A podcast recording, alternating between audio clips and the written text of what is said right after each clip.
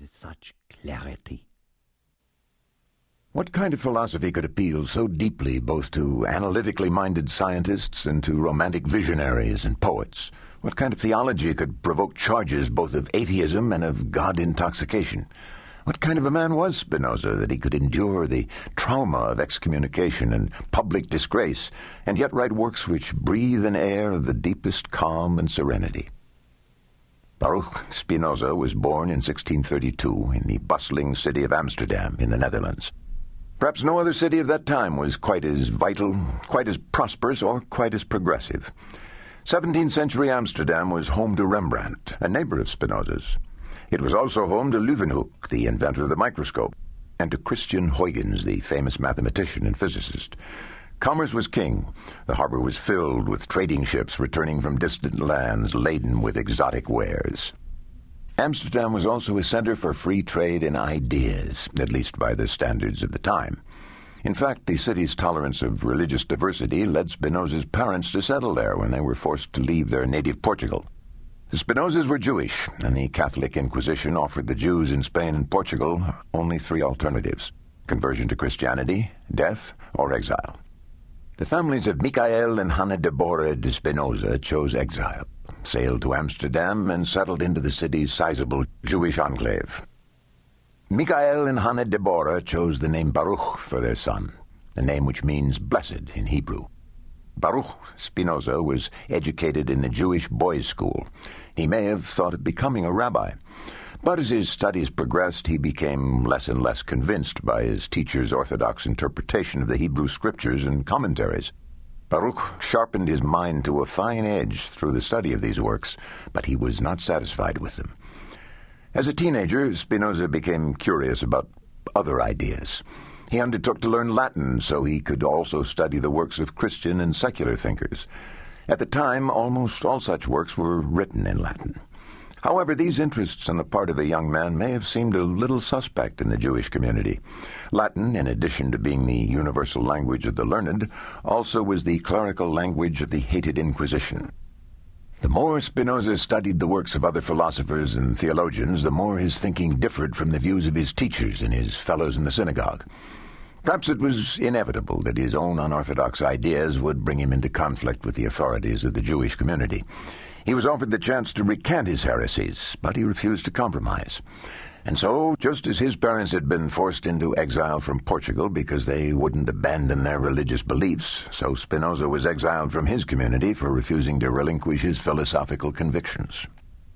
After his excommunication at the age of 24, Spinoza changed his first name, Baruch, to its Latin equivalent, Benedictus.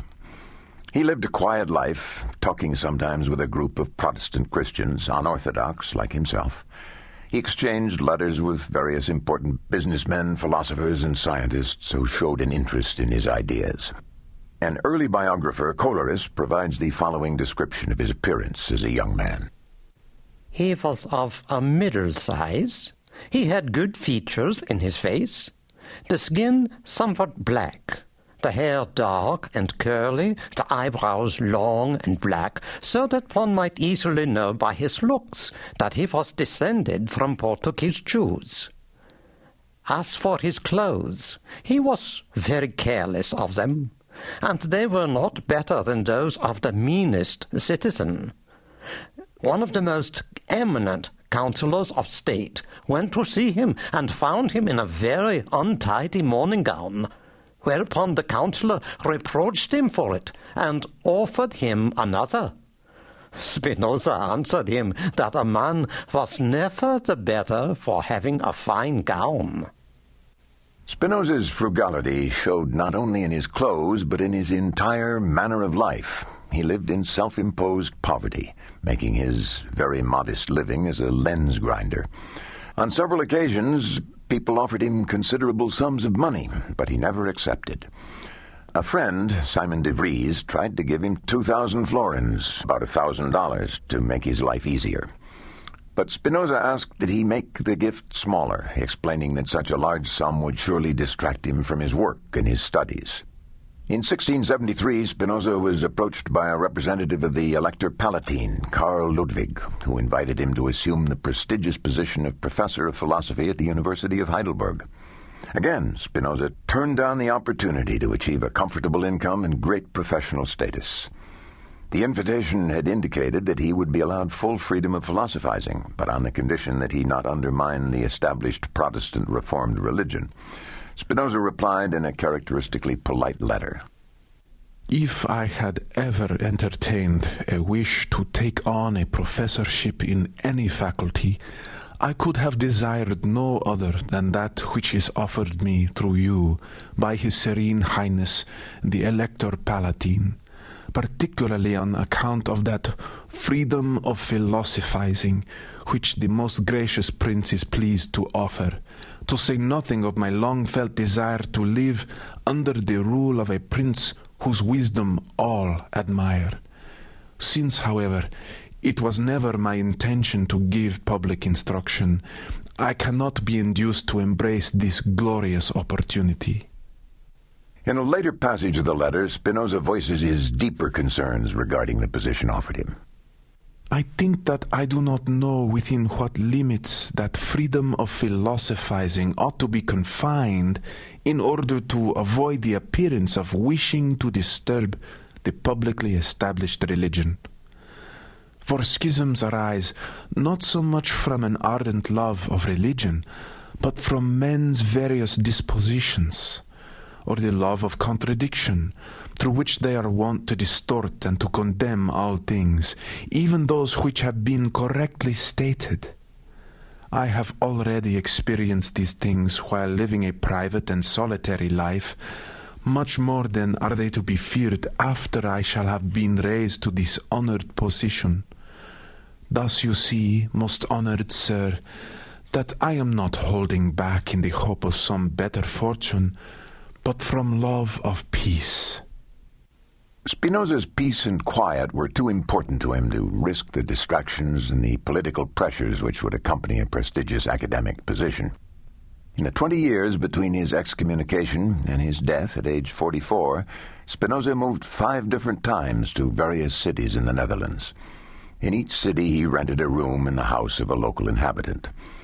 Colerus, his biographer, tells us the following about his daily life. His amusements were very simple talking on ordinary matters with the people of the house, smoking now and again a pipe of tobacco, watching the habits and quarrels of insects, making observations with a microscope. Such were his pastimes in the hours which he could spare from his philosophy. But the greater part of his day was taken up with severe mental work in his room. Sometimes he would become so absorbed that he would remain alone for two or three days together, his meals being brought up to him. Thus Spinoza worked away at his lenses and his philosophy in the cramped quarters which were his home. The glass dust which he must have breathed constantly weakened his lungs, and he died quietly of tuberculosis one Sunday afternoon in his last home city, The Hague. The simplicity and calm of Spinoza's life have spoken to later generations of his admirers as eloquently as have his written works. Matthew Arnold summed up the views of many as he wrote Spinoza led a life the most spotless, perhaps, to be found among the lives of the philosophers.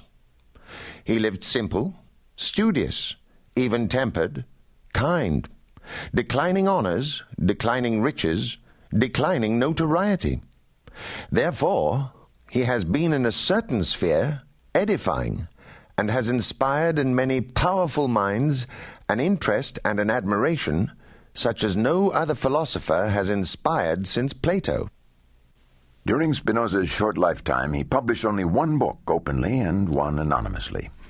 At his death, his main work, an unpublished book called The Ethics, was left locked in a drawer.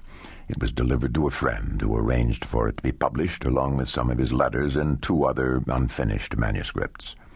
These few works are all that remain of Spinoza's thought. But in them we find a world view and a philosophy of life unsurpassed in its scope, in its intellectual rigor and, according to some, in its relevance for our lives today.